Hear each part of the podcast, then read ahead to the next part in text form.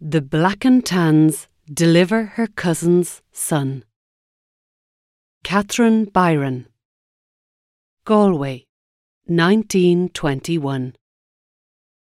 Didn't she step out into the yard, God love her, and see her own son's brains scattered like mash about the flags? And didn't she then kneel down and gathered the soggy shards of her womb's child into her apron carefully, as a girl gathers mushrooms in the September fields? And didn't she then stifle the outbreath of her grieving till only a whistle or whimper of her lamentation was heard in that place, lest the soldiers note her the more?